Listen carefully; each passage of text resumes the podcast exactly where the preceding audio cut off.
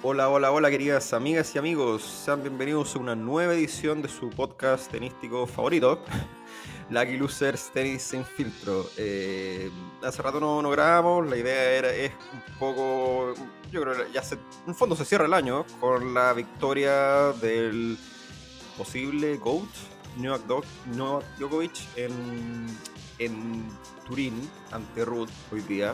Eh, y nada, la idea es un poco conversar eh, de cómo fue ese, la TV Finals y ya vamos, vamos cerrando el año, así que, así que nada, eh, contentos de estar acá nuevamente con ustedes. ¿Cómo estáis, Santiago? ¿Cómo, cómo te pilla el, fin de año? Eh, atareado, a más no poder, pero harta cosa, pues. el cierre de año siempre es jodido. Eh, y puta, mucho evento, estos como de, no sé, pues, paseo fin de año a la oficina, el acto fin de año de los niños, bueno, te toca esa guapo.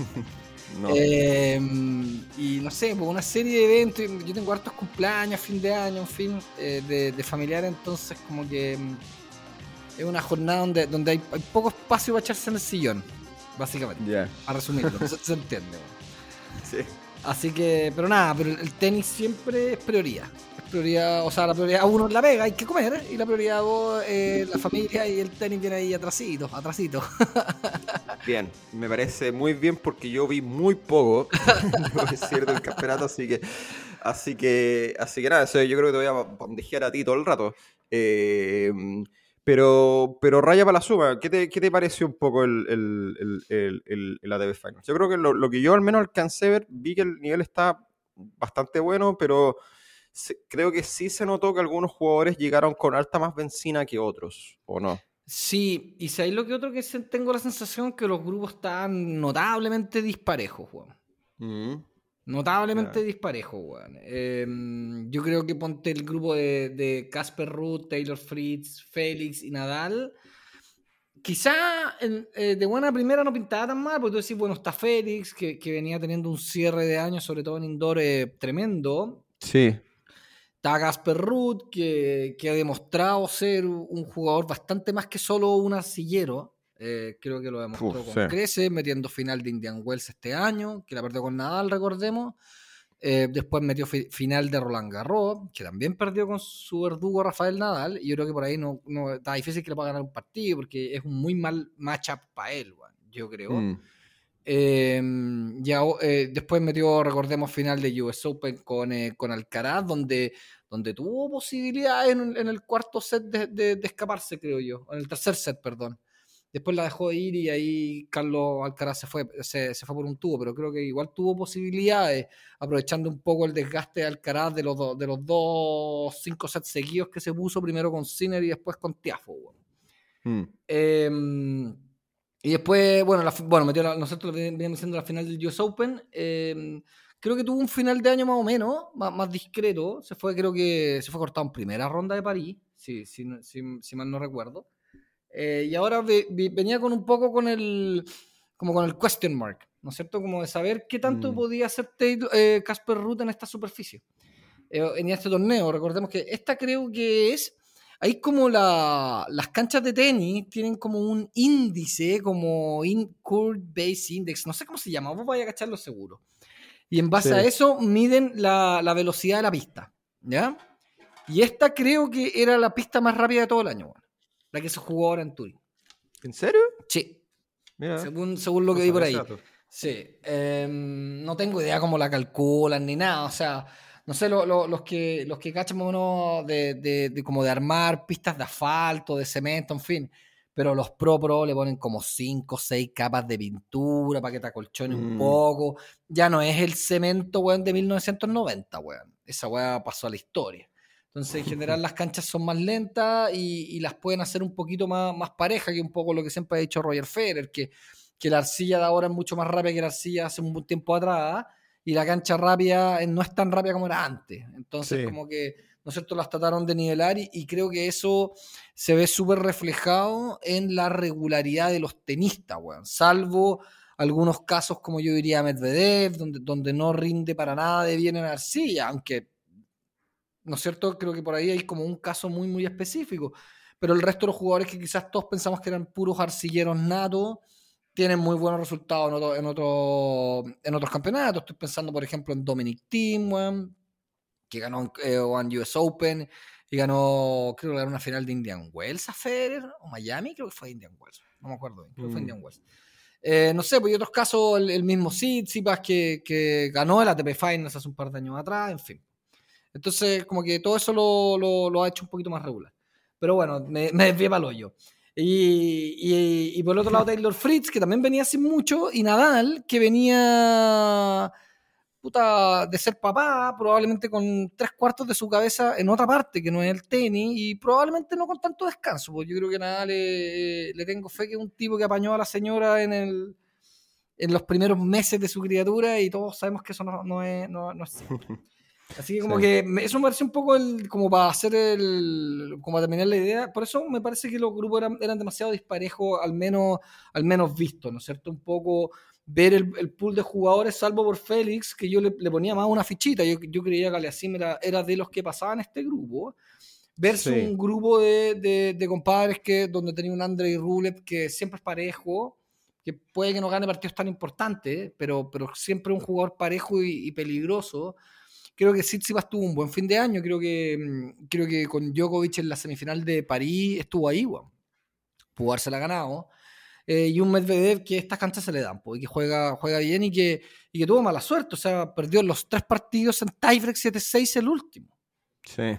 O sea, no es que Medvedev haya jugado como el hoyo y haya, haya entregado este, este, este campeonato, sino que simplemente mm, hasta como que no se le dio, weón. No, no pudo cerrar el partido con Djokovic, pero ya está eliminado. Pero podría haber hecho algo más quizás con, eh, con, eh, con Rublev e incluso con el mismo Tsitsipas. O Tsitsipas también sacó para ganarle, no lo pudo cerrar. Después con Djokovic un poco lo mismo. Entonces, quizás lo de Danile es un poco mentiroso. No es que haya venido a dar la cacha a este campeonato. Eh, como, mm. como sí podría decirse quizás de Nadal, weón.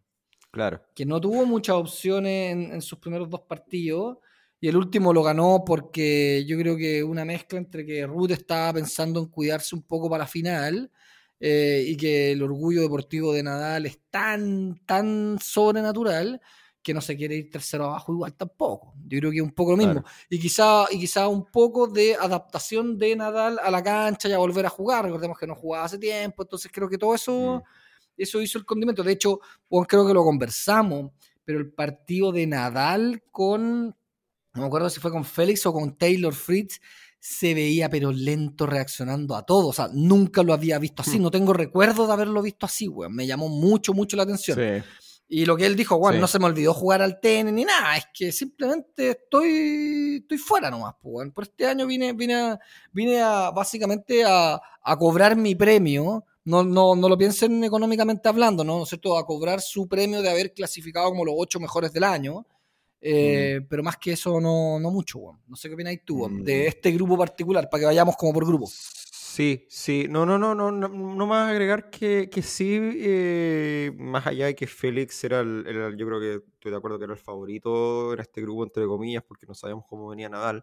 Y también como que se entonó. Eh, sí, de nuevo como que me llamó positivamente la atención Taylor Fritz, sobre todo en el partido con Nadal, que más allá de que Nadal no, en ese partido se nota que estaba un cambio menos, o sea, estaba, estaba mucho más lento, pero, pero creo que este campeonato, yo creo que Taylor Fritz se puede ir muy contento de este campeonato, porque, porque creo que dentro de todos sus partidos, lo que yo le, vi al menos, eh, Ruth estuvo ahí, perdió en el tiebreak en, en el tercer set, sí. le ganó muy bien a Nadal el partido le ganó a Félix y el partido con Djokovic yo creo que lo dejó todo. Y, ahí es cuando, cuando tú decís como que toca ese techo de cristal que es que necesitáis casi estar, pero tener un partido perfecto para ganarle a un, a, un Big Free, en este caso Djokovic. Em, eh, pero sí creo que jugó un súper buen campeonato Taylor Fritz. Eh, estuvo muy preciso, muy rápido. Eh, llevó a Djokovic a dos tiebreak y lo perdió por lo perdió al final porque se nota en. Creo que sobre todo en esos tiebreaks que yo le vi de, la semifinal a un par de puntos de que, de, que, de que ahí tú notáis, sobre todo en los rally, que tú notáis cuando Djokovic tiene, tiene, tiene un cambio más. Y claro, y Taylor Fritz mm. le ganó, ojo, Taylor Fritz le ganó muchos rally, o sea, hubo unos, unos puntazos que se, se mandaron ahí pero que era que casi como que Taylor Fritz tenía que hacer esos esfuerzos sobrehumanos. O sea, ¿cachai? Y cuando, por más que tú podéis, y podéis de 10 rallies contra Djokovic, podéis ganarle 4, pero si esos 4 son un esfuerzo sobrehumano y los 6 son normales de Djokovic, igual no, ahí sí que no le va a ganar. No te alcanza, pues, básicamente. No te alcanza, no, no te alcanza. Exactamente, y, y, yo creo que así fue como un poco lo ganó Djokovic, ahí lo vamos a hablar después ya hablando de, de la final.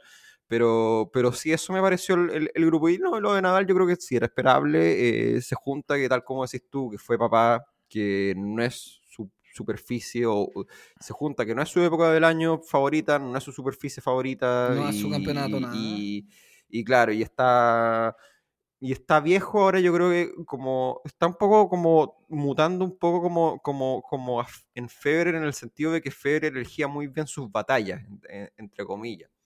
Eh, en, el último, en el último periodo y uno sabía cuando había como un pick Federer y cuando no, o sea, cuando también, por ejemplo, cuando escoge saltarse ya la, la, temporada y ese tipo de cosas, y creo que, claro, Nadal apareció acá, pero por otro lado también sabe que tiene que, que se está quizá guardando para quizá, quizá su último año, no, no sé, eh, que no sería raro que fuera su último año en el Tour, el 2023. Eh, pero, no, es, no, no es descabellado, para mm. nada. Y yo creo que, como tomando eso y colgándome eso que decís de Nadal, eh, una idea nomás, pero yo mm. creo que Nadal no va a querer, ni Djokovic tampoco, tener un retiro aletargado, llamémoslo así, como el que tuvo Federer. En el fondo de tener que esperar un año y medio eh, con una lesión, operarte tres veces para poder jugar un doble en la, en la Labor Cup. Mm en el fondo, ¿cachai? Yo, yo creo que no. Yo creo que no. Mm. Entonces, dicho, dicho eso, a mí no me parece. Lo que pasa es que yo creo que igual lo de Nadal va a depender un poco de cómo se sienta, ¿cachai? Porque en el fondo, yo creo que Nadal y Djokovic no van a querer perder con hueones con neta. y lo mismo que Federer. Federer, afortunadamente, no tuvo que sufrir onda, una gran, gran paliza, quizás la de Hurkacz en Wimbledon, perdiendo el último set bien, creo que fue un 6-0, ¿no? Si mal no me acuerdo, un 6-1. Mm. Pero igual era cuartos de final. No perdió en primera ronda, no perdió en segunda ronda. O sea, el tipo eh, se la arregló para llegar a un campeonato, está bien, que le favorece y todo, pero igual tuvo que ganar una cantidad de partidos para llegar a cuarto final estando en un pie, weón lo cual mm. habla del inmenso talento de Roger Federer, pues, o sea que no lo vamos a venir a destacar acá más de lo que ya todo el mundo lo conoce. Pues. Pero en el fondo lo que la, idea de fondo es decir, esto es lo que yo creo, puta, no, no, no quiero como aletargar una despedida así, sino que probablemente Nadal, yo, yo creo que si a Nadal este año, eh, estoy pensando en el 2023, no se le dan buenos resultados pensando principalmente en la gira arcilla, pensando principalmente en la gira arcilla, yo creo mm. que no, es descabellado que, piensen en el retiro, no es descabellado. Sí, no estoy de acuerdo. Em, pero eso fue el, ese, eso es el, grupo, no sé si era el grupo, creo que tenían colores, ya ni me acuerdo qué colores. Sí, ese era el grupo verde. Ya, el grupo verde. Eh, sí, bueno, y lo de Ruth yo creo que lo dejamos para la, para la final en el fondo. Eh, ¿Qué te pareció el, el, el, el, otro grupo? El, otro grupo era más competitivo. Yo creo que acá, eh, acá me llamó la atención que Rublev, dentro de, yo creo que de todos los que a ver, de los ocho que llegaron, yo creo que era el que menos esperaba, la verdad. O sea, yo no le, no le tenía mucha no le tenía mucha esperanza a Rublev para tener buenos resultados. Yo pensaba, de hecho, lo veía difícil que clasificara. Yo también. Y, y creo que eh, yo creo que en su ley, sí, o sea, hay que decirlo, no es como que es, Rublev siempre va a ser como medio explosivo. Yo creo que de todo este pool de jugadores es el más errático, entre comillas, el más bala loca. Eh, pero creo que en su ley logró sacar adelante partidos, sobre todo el primer partido con Medvedev. Eh, Viniendo ese abajo, creo, ¿no? No me acuerdo bien. Sí, sí, se da abajo. Y lo mismo con Tichipas también. O sea, yo creo que, yo creo que, que, Y él ha sido yo, lo que yo he escuchado últimamente en las entrevistas y todo, que él, él, es un jugador que ha tenido que, que meterse muy para adentro de cómo controlar sus demonios internos en los partidos. Eh, ¿Qué le pasa? Que, que, eh, que, que, de repente explota y, y, sí, se le escapa la moto. Consigo. Sí, mucha frustración consigo mismo. Em, y creo que eso también como que habla, habla bien de él y de su, de su proceso. La verdad, para mí fue una sorpresa ver a Rublev en semifinales. Así, así de... Así de, de, de categórico. Estoy 100% de acuerdo. Y de hecho, creo que Rublev es la primera vez que pasan a semi, weón, en este campeonato. Mira. Entonces, como que. Mm, lo que hemos hablado de Rublev, weón, que bueno, ahora es como el mal del comentarista, pero. pero como que. La verdad que siempre hablamos de Rublev, como que siempre gana los partidos que tiene que ganar, pero siempre le mm. falta ese, ese extra adicional, ese gramo para el kilo para poder eh, ganarle un partido a Medvedev. Hoy, hoy lo hizo, estoy pensando hoy, me refiero, ¿no es cierto?, en este campeonato. Eh, lo mismo con Tsitsipas, eh, Entonces creo que en ese en campeonatos grandes, quiero destacar que lo que yo voy son en campeonatos grandes. entonces creo que lo de, lo de Rublev es súper valorable. creo que sirvió muy bien, weón. No lo había visto sacar así de bien, yo creo. En general, creo que el servicio fue demasiado clave en este campeonato, demasiado, y de hecho si te fijáis bien, los partidos duraron mucho menos, weón. De hecho, habían partidos a tres sets que duraban dos horas diez, weón. Y mm. creo que eso en parte se debía a que, debido a la velocidad de la superficie, el saque tocó, tomó un protagonismo aún más de lo que tiene eh, regularmente en el juego. Em, y creo que por ejemplo, si tú veís la, performance, ya que estamos en, este grupo, la performance, por ejemplo, de Tsitsipas sacó increíble, weón.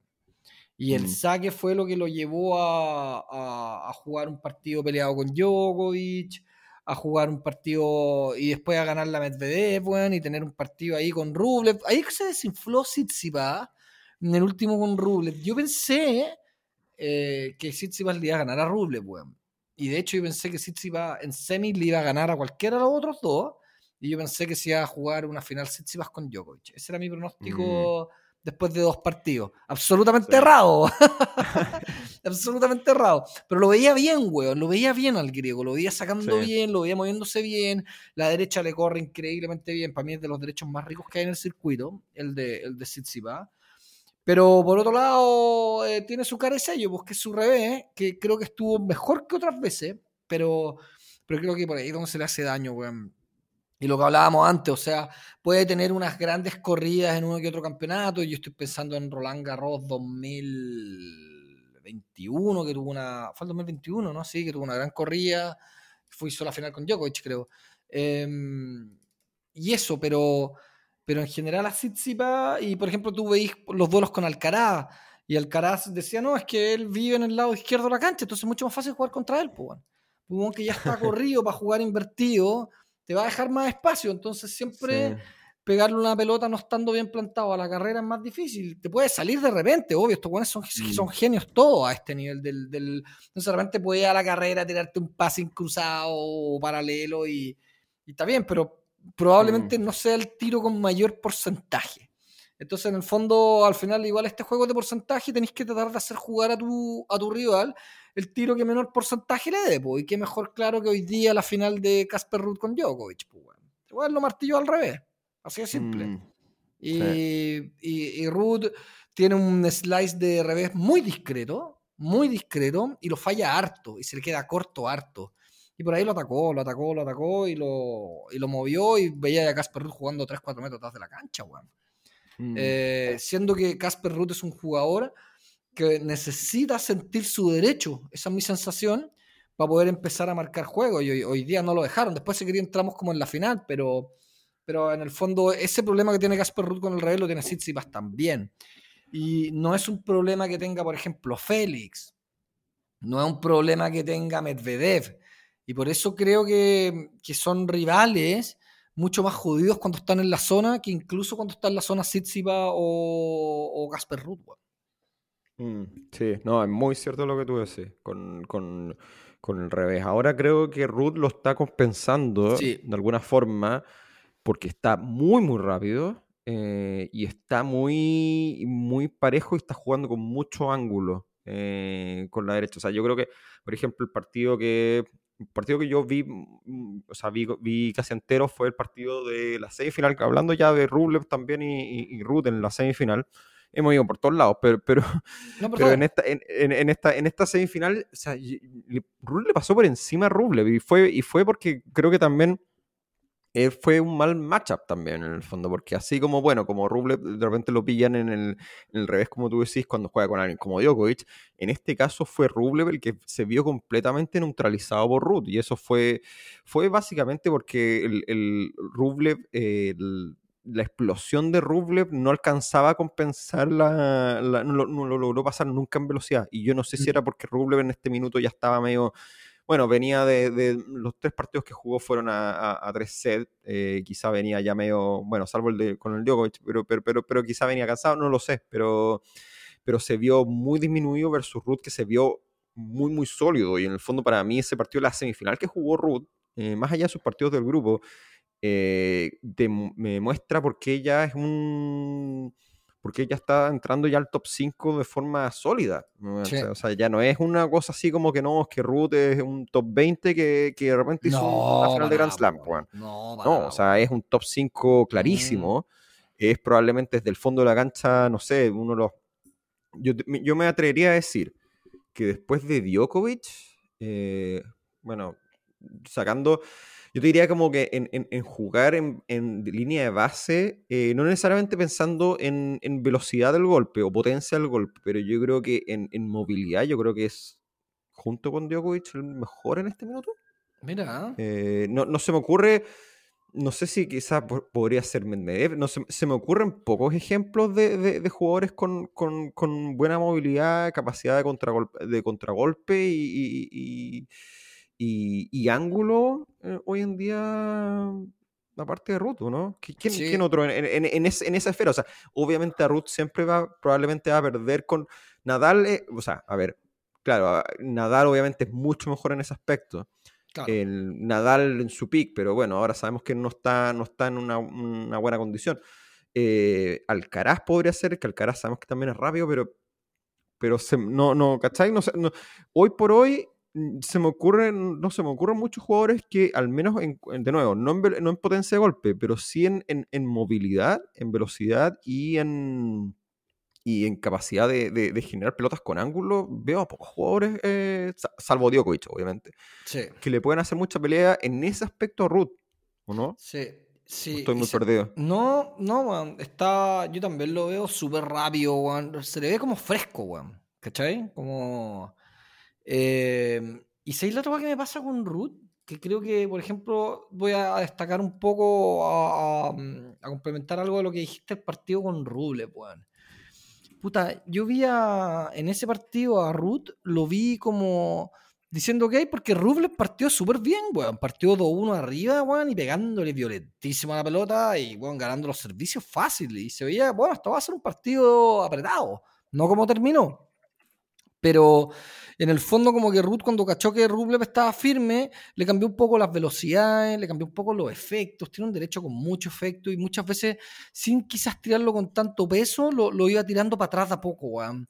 Em, y se los variaba, le jugó con slice, entonces como, puta, como que yo siento que Rublev es medio robótico, entonces te pone, le, pasáis tres pelotas más o menos iguales y va calibrando, calibrando y te saca un winner de derecho porque tiene un derecho espectacular, ¿no es cierto? Mm. Pero creo que eso que hizo Rublev y que se lo hizo a. Perdón, eso que hizo Ruth y que se lo hizo a Rublev, en pasajes de hoy del partido trató de hacerlo a Djokovic. Y ahí tú veis la diferencia de calidad de jugador. La diferencia mm. de recursos que tiene un weón. ¿Cachai? A Djokovic le daba lo mismo agarrar el top de Casper Ruth arriba o, weón, agarrar, agarrarlo arriba de derecho o de revés. ¿Cachai? Mm. Como que la cantidad de recursos que tiene el weón es muchísimo más, weón, muchísimo más. Y creo que el saque de, por ejemplo, de, de Ruth, que si bien hoy día fue bueno, todos ganaron, en el segundo guatea mucho. ¿Y por qué? Porque devuelve muy pasivamente, weón, yo siento. Yo siento que él no ataca la el segundo saque, weón. Y de hecho lo mm. recibe atrás. Y quizá eso es suficiente para poder acomodarse con su derecho que tiene, que probablemente le hace mucho daño al 90% de los jugadores del circuito. Pero esa weá no, le alcanza a ganar la Djokovic. Y no lo apretó en ningún juego saque. De hecho, no tuvo ni un breakpoint a favor en todo el partido. Sí. Para poner un poco de estadística para sostener el argumento, digo. Entonces creo que eso eh, eh, fue demasiado evidente. Hoy en día en el tenis moderno necesitáis atacar el segundo saque, weón. Necesitáis atacar el segundo saque. Yo creo que Ruth, si se pone a entrenar eso, puede mejorar ese aspecto. Pero, pero yo creo que, salvo algunos jugadores que reciben más atrás, que tienen que ser eh, Nadal, estoy pensando de los buenos, Medvedev, que tienen, los, ambos tienen más tenis que Ruth, indudablemente. Em, a ellos quizás sí le alcanza, ¿cachai? Pero un Juan como Ruth no le alcanza, weón. Para mí no le alcanza, weón. Para ponerte a pelotear contra Djokovic, ¿cachai? Eso es lo que está diciendo. O sea, puta, con la devolución, ¿qué es lo que quiero? ¿Quiero apretarlo o quiero empezar a, jugar con Djokovic de fondo? Puta, mala idea, pues, weón. ¿O no? Sí. sí. que hoy día, Djokovic está...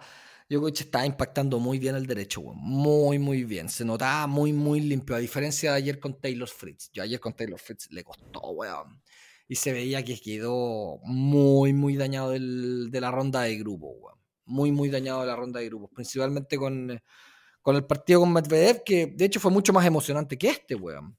Porque en el fondo veía ya un Djokovic que yo nunca lo he visto así, no tengo recuerdo de haberlo visto tan hecho mierda, weón. Weón, mareado, jadeando, después de terminar de los puntos hecho, pero weón, destruido, weón, destruido. No sé si viste las imágenes, circularon estas imágenes por Twitter, eh, por, por, Instagram, por Tenis TV, por todos estos, canales que de, cobertura de tenis. Y estaba mm. realmente hecho mierda, weón. Y ahí creo que mm, ustedes saben que yo soy un fan de Djokovic, eh, no es posible ocultarlo, pero en el fondo te habla un poco del, profesionalismo, el weón, del, del, amor al deporte, weón, de, de, entender que hay gente que está pagando 500 euros por una entrada, weón, y, weón, el amor propio, weón, decirme me da lo mismo, porque weón tenía ganada la fase de grupos igual. Perdiera con Medvedev en dos. No, se podría haber perdido 6-1 el segundo set. Lo que hizo el weón de, de, cualquier mirada estratégica fue una estupidez. Y de hecho, el weón pudo haber regalado el campeonato, porque yo creo que si Fritz lo apretaba un poquito más, weón, o si Fritz hubiese estado un poquito más de lo que estuvo, le ganaba, weón. Le podía, o, o, lo apretaba aún más, weón. Si Djokovic se vio mal con Fritz, weón, estaba raja también. Pero de nuevo lo, salvó, entre comillas, el, gran saque que tuvo durante todo el campeonato, porque sacó increíblemente bien. Yo tengo recuerdo de haber visto a Djokovic sacando mejor que esto solo en el Australian Open 2000. En el 2021, el que le gana a Medvedev. ¿Mm? Sí, en el que le gana a Medvedev. Ese agua creo que fue el líder del torneo en Aces y toda la weá. Pero fuera de eso, Djokovic trabaja en base al servicio pero no tiene tantos puntos grandes. Si tiene, si tiene, es un buen sacador, quizás un sacador muy underrated, weón, creo yo. Creo que tiene una colocación de servicio increíble. De hecho, en las gráficas que mostraron del partido contra Rublev, weón, era impresionante. Como que hacían un subcuadrado más chiquitito, quitándole, no sé, pues, weón, eh, 30 centímetros a las líneas y todas las pelotas habían estado en ese, como en esos caminos, weón, en todo el saque abierto.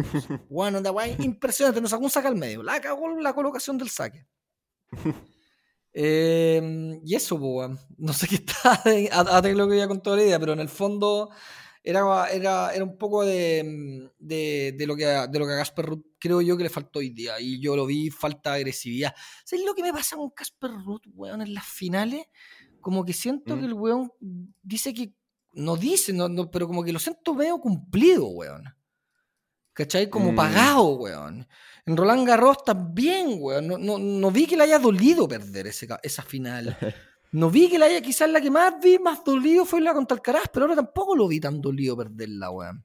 Como, ¿Será conformismo? ¿Será que el tipo tiene una actitud muy positiva frente a la vida? No lo sé, pero, pero de repente, weón, te tiene que doler, doler perder en serio, weón. Sí, no tengo una. Sí, a mí estoy, estoy de acuerdo. A mí me genera un poco una sensación parecida.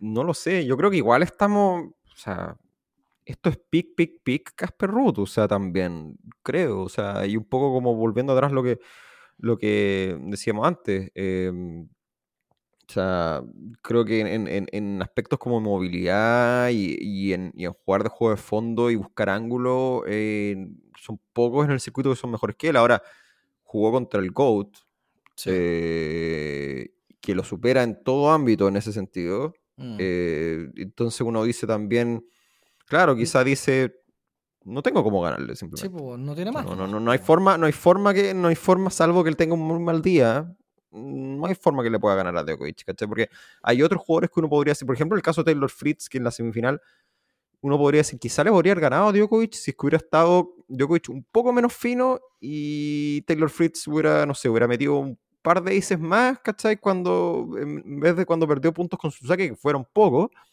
y quizá ganaba el partido. Pero también, o sea, estáis hablando de márgenes tan mínimos, pero ni siquiera, pero creo que las herramientas o las armas que tiene Casper Ruth no le alcanzan para... Siempre le va a ganar un Rublev, siempre le va a ganar un Kyrgios, siempre le va a ganar un, no sé, estoy hablando a varios jugadores que son, que son más, más agresivos y que tienen mucha velocidad de pelota, pero alguien contra Djokovic dudo que le gane. Y, y, a Nadal le ganó ahora en este torneo, pero no sé si le gana a Nadal en arcilla, ni cagando. Ni cagando, weón. No, a un eh, Nadal. No, porque que de hecho Nadal le ganó a Ruth, weón, en este torneo. Fue el único partido que perdió Ruth. Ah, bueno, sí, tenéis toda la razón. o sea, ni siquiera le ganó, o sea, bueno, es que ahí no, sé si cuenta mucho, porque, en fin. Sí, ese partido como que es medio, sí, medio, medio, fue, bueno, al final casi un amistoso ese partido. sí, pero coincido contigo que, o sea, yo, yo si tuviese un, un partido Nadal contra Ruth, es que no dudo en apostarle todo a Nadal, no dudo. menos en una instancia apretada, ¿cachai? Donde, donde Nadal no, no, te va a perder con Casper Ruth, ni cagando. Ni cagando. O sea, la final de Roland Garros la weá dio pena. Mm, Parece exhibición la weá, mm. Está bien, Nadal probablemente avasalla con cualquier weón en Roland Garros, de acuerdo. Son pocos los que le hacen partido. Este año le hizo partido Félix, weón, que casi se lo, se lo echa, weón. Eh, le mm. está haciendo un gran partido Zverev. Eh, Djokovic lo llevó a 4 sets, eh, pero, mm. pero no mucho más que eso, weón. Sí, es verdad. No mucho más que eso. No, estoy de acuerdo contigo. O sea, puta, en el fondo, Ruth eh, creo que es un gran jugador, me cae bien, me encanta el derecho que tiene, eh, la actitud que tiene en la cancha, todo, bueno, un caballero, nada que decir. Pero en el fondo, no, si no tenéis más armas, no tenéis más armas nomás. No es, por ejemplo, el caso de Taylor Fritz, que si un día lo veis bien enchufado y que le puede pegar a todo, puta, de repente sí que te puede, te puede, le puede aguar la fiesta a alguien, a alguien bueno, ¿cachai? Sí. Eh, no, no, veo a Ruta haciendo eso, weón. Claro, sí, exactamente. Exactamente. Eh, oye, algo más que hablar del, del, del, GOAT? GOAT, yo digo, yo digo, para mí es 70% GOAT. o sea, yo creo que en eh, números ya no, no, no hay como discutir, salvo, salvo que alguien quiera poner la categoría de Grand Slams así ya con un peso un poquito, no sé, pues, weón, demasiado sobrevalorado eh, y queráis poner a Manadar arriba, no veo por dónde, weón. Bueno, me perdí. Estamos en 22, 22. 22, 21. 22, 21, 20. Ah, Nadal, sí, 22, Nadal, Nadal, Nadal 21, sí. eh, Roger 20. Sí, esa es la, sí. la estadística. Sí. Pero yo creo mm. que en el fondo, como, como lo de Nadal es tan cargado a, a Roland Garros, eh, creo que en el fondo voy a hacer la distinción para pa quedar, eh, eh, para hacer un poquito más de C, digámoslo así que Nadal mm. es el GOAT de arcilla y, y, y Djokovic es el GOAT overall. Mm, sí. Creo que ahí está la, un, poco la, la, cosa, Juan. Pero, mm, puta, yo no sé si a, tú crees que a Djokovic le quedan Grand Slams en el pocket. Bueno, le acaban de dar el, el pase para Australia y creo que llega como Australia. Tremenda noticia llega como favorito a Australia y yo creo que esa ya es como, o sea, yo creo que va a ser interesante. Australia va, se va a preparar mucho, va a ser como un, una especie de Redemption Tour o algo así. Yo va a ser muy. Creo, yo también y si lo llega a ganar, yo creo que ya va a ser muy difícil. Bueno, en esta discusión, que ya creo que cada vez es como menos discusión. Yo estoy de acuerdo contigo, aunque siento que es más, siento que es más discutible, por eso digo que es el 70-30. Eh, eh, sí, o sea, yo creo que si ya gana Australia, como ya la discusión ya, ya se, acaba ahí. Eh, y yo creo que, o sea, bueno, siempre Djokovic es súper competitivo y va a jugar siempre todo a todo, pero, pero creo que como que se va, le va a poner, va a llevar la vida en este Australian Open un poco por eso, porque puede ser como su punto de consagración y eh, por lo que pasó el año pasado también. sí. Y a mí me tinca que vas. A mí me tinca. Bueno, está en mi weá que el gol lo van a recibir con bombo y platillo. Esto es lo que yo creo. ¿Los australianos? Sí, yo creo que sí. Sí, sí, o sea... así como, como bueno, la, la, opinión pública cambia con un soplo el viento, ¿cachai? Hoy día ya nadie más se quiere vacunar, ya no me hueven más con el COVID, loco, no quiero escuchar el COVID, culiado, no quiero escuchar de Sí, es, es, verdad. Tengo las bolas sí, roco reventadas con el COVID allá, weón, la nueva variante, weón, la variante Z, Delta, M, Gamma, no, weón, loco, no quiero más, weón, por favor, loco, ya no, weón, no, ya pico, pico. Sí, sí, es verdad, es verdad, es como que ya no, no, no, no, eh, bueno, me ha pasado, ha pasado mucha agua bajo el puente, entonces... Exactamente. Sí, no, tal como decís tú, la, opinión pública cambia mucho. Entonces yo, mi, eh, mi, sensación es que el weón loco va a llegar, weón, se va a dar un discurso todo mino, weón, se va a ganar al público, weón, va a jugar bien, weón, y va a estar, eh, es de los cuatro weones para ganarlo, weón. Sin, duda que mm. sí, pues va a que, es que hay mucha incógnita, weón. ¿Cómo va a llegar al cara? Mm. ¿Cómo va a llegar Medvedev? Weón, Medvedev es el peor matchup para Djokovic. Mm. En canchadura. Te mm. aseguro, yo te aseguro que Djokovic a Alcaraz le ganan en canchadura. Mm. No, no, no lo veo. O sea, yo creo que Djokovic, el US Open, como yo lo vi, weón, independiente de los partidos que se pusieron, yo creo que estratégicamente hablando, yo creo que Djokovic le ganaba al Alcaraz, weón, en una final. Mm. Sí, por el lado. Esto es lo que yo creo. Pero. Y Australian Open es como su animal, pues, Entonces va a llegar, va a llegar full. Pero yo, así, siendo fanático de, de Djokovic y todo, algo que más le tengo miedo contra que juegue a Medvedev, por lejos. Creo que es el jugador que más lo sabe contener, el jugador que más lo saca de paciencia, weón. Fíjate que Jokic en general es un jugador paciente, que construye los puntos. No es un jugador ratón, no es un jugador conservador que juega a la espera, pero el weón va armando de a poco y te va drenando de a poco y te va rebalsando de a poco y te va haciendo, desgastando para allá y para acá. Pero a Medvedev esa weá le acomoda. A Medvedev le encanta jugar tres metros atrás de la cancha, te devuelve esos tiros medio flotados, weón, te va a sacar como un animal, y a Djokovic igual le molesta, weón. Le molesta. Mm, Entonces, yo, yo, creo que el, peor matchup que hay del top 10 para Djokovic es el weón. Por lejos, en verdad. En cancha dura, pues, weón. En cancha arcilla, obviamente que es nada. Así es. Em, sí, sí, no, no, raya para la suma va a estar interesante ese, ese, ese abierto de Australia. Em, oye, eh, para ir cerrando, em, eh, bueno, hay Copa Davis esta semana, aunque está media, está media, bueno, ya habíamos hablado lo, lo corneta que es la Davis, así que no, no, no sé si quizá da, a ver si, si, dan, si salen buenos partidos, quizá da para comentarlo la, la, otra semana. Em, ¿Qué más? Se murió, también se murió Nick Volitieri, eh, que es que no es el, no, no, me atrevería a decir que es el padre del tenis moderno, pero creo que sí, un poco con lo que hizo en su academia. Recordar que Nico Boletieri no es un, nunca fue jugador profesional. No, no. Y de hecho, empezó medio tarde también. O sea, él empezó, era como, creo que profesor de, no sé si de high school o de, de, colegio, era un, era un profesor muy...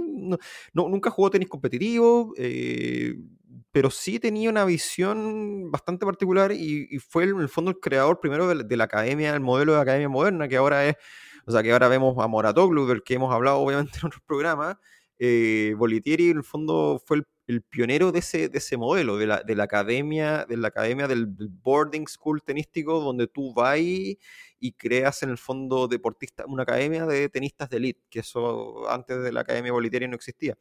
Eh, y él también en el fondo fue el... Sí tenía, creo que incluso sacó muchos libros sobre táctica tenística. Eh, era un muy buen teórico del tenis también. Y él de alguna forma se le, y esto yo creo que es discutible, pero a él se le, se le acredita un poco el, el, el, no al haber creado, pero en el fondo haber sido muy influyente en el cambio de estilo de los 90 que básicamente con las nuevas raquetas y con, sobre todo el tenista emblema de esto es Agassi, claramente. Chipo. Pero de buscar un tenis más abierto y con más ángulo, eh, básicamente.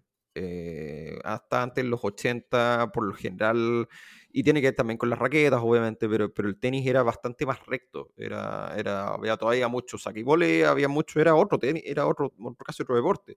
Eh, y el primer tenista como que en verdad buscó eh, o logró como que en el fondo fue un pionero en esta revolución fue Agassi y, y, y, y, Bolitieri fue muy, fue muy influyente en, en eso. ¿Para qué decir después el Chino Río?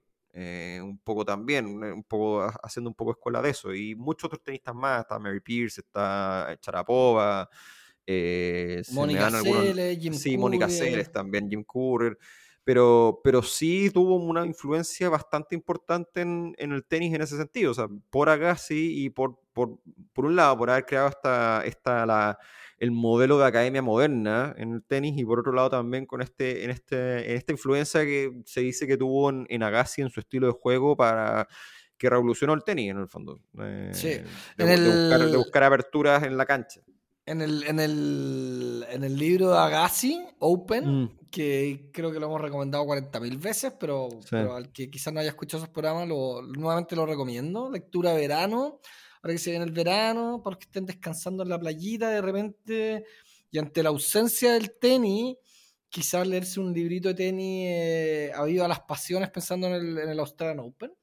Y, y a evitarse ver, weón, la el Mundial Sorriento en Qatar que nos tocó este año, una weón, impresentable, weón. Eh, leerlo y, tiene, y cuenta un poco el lado de Nick Bolitieri y según Agassi no cachaba ni una weá. y como que tenía uno. Pero es que Agassi era una máquina también, pues weón. Y era como el niño mimado, entonces quizás que escribió en el libro, pero, pero igual le dedica ahí sus líneas al, al, al, gran Nick Bolitieri. Bueno, pero para nosotros el Chino Río, bueno, Mazú también pasó por ahí, González también, creo que Tabilo también, weón. Es una academia súper renombrada, pues, weón. Probablemente la academia más renombrada en Estados Unidos, bueno, no sé si hay muchas más, weón. Sí, no, no, por eso yo digo como que, inventó ese modelo, ese modelo del, del, entrenador moderno con un con un complejo y con, una producción de como de 24/7, sí, sí, sí, sin duda que sí.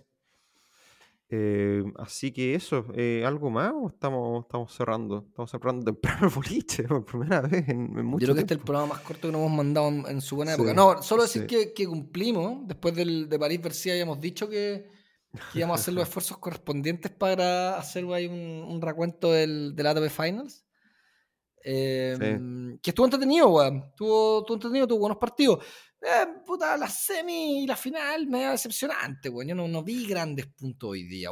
¿Tú, tú hubieras querido ver a, a, Medvedev acá? O a, sí, pues bueno, a Medvedev. Con, o, o, sea, o a Tsitsipas, quizás. o sea, yo, yo pensé que Imagínate, pues claro, weón. O alguien con un poquito más, no sé, como a Gasper Rudo hoy día lo vi sin sangre, weón, jugar, weón. Es que sí. Es que no yo sé creo si que fue porque te drena y jugáis contra un weón y weón dice, ya la cosa es que no doy mano, ya no, no, tengo nada que hacer con este weón. Pero como mm. que sentí que no, no buscó muchas alternativas, weón. Siento como que se dejó llevar por lo que le propuso Djokovic y siempre estuvo respondiendo a las propuestas de Djokovic.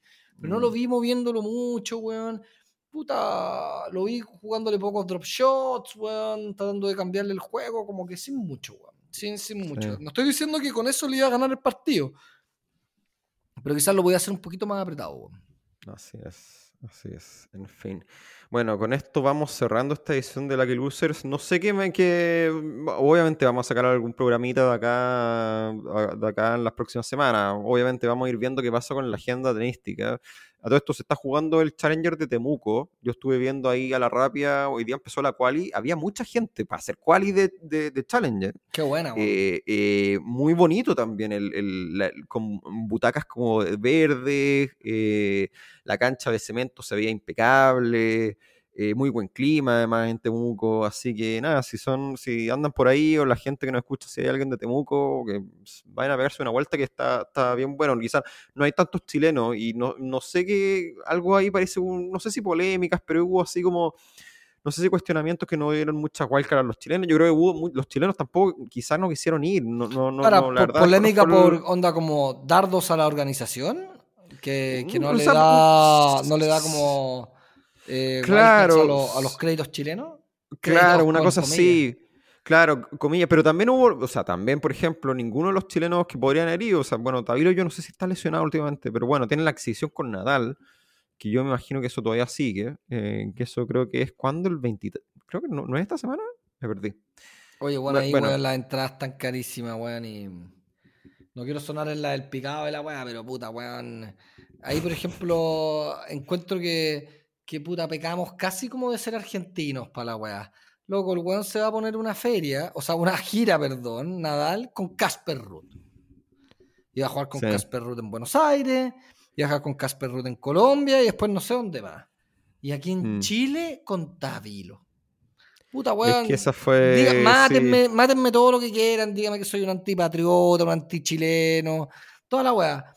Pero esta weá, weón, es tenis de nivel, pues weón. ¿Cachai, weón? No weón, weón, tenía una gira con Casper Ruta en la entera, cuando vino Federer para acá, weón, vino a jugar con Zverev, weón, y Federer hizo su gira con el weón que lo quiso acompañar, que era Zverev, weón.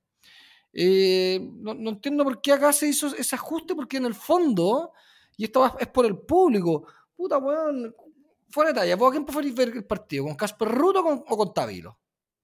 Yo en general soy anti-exhibiciones, la verdad. No, nunca las exhibiciones me han llamado mucho la atención, sinceramente. De acuerdo, de acuerdo. Pero, pero, pero, sí, no, no, pero prefiero a Casper Ruth. Ahora, eh, sí, yo creo que ahí hubo, me imagino, asumo que es un poco como la productora y ahí jugó un poco el ya, no sabemos si Casper Ruth, porque Casper Ruth, si hubiera sido el loco Nick te inventó, yo creo que ahí, no, ahí pesa más el loco Nick.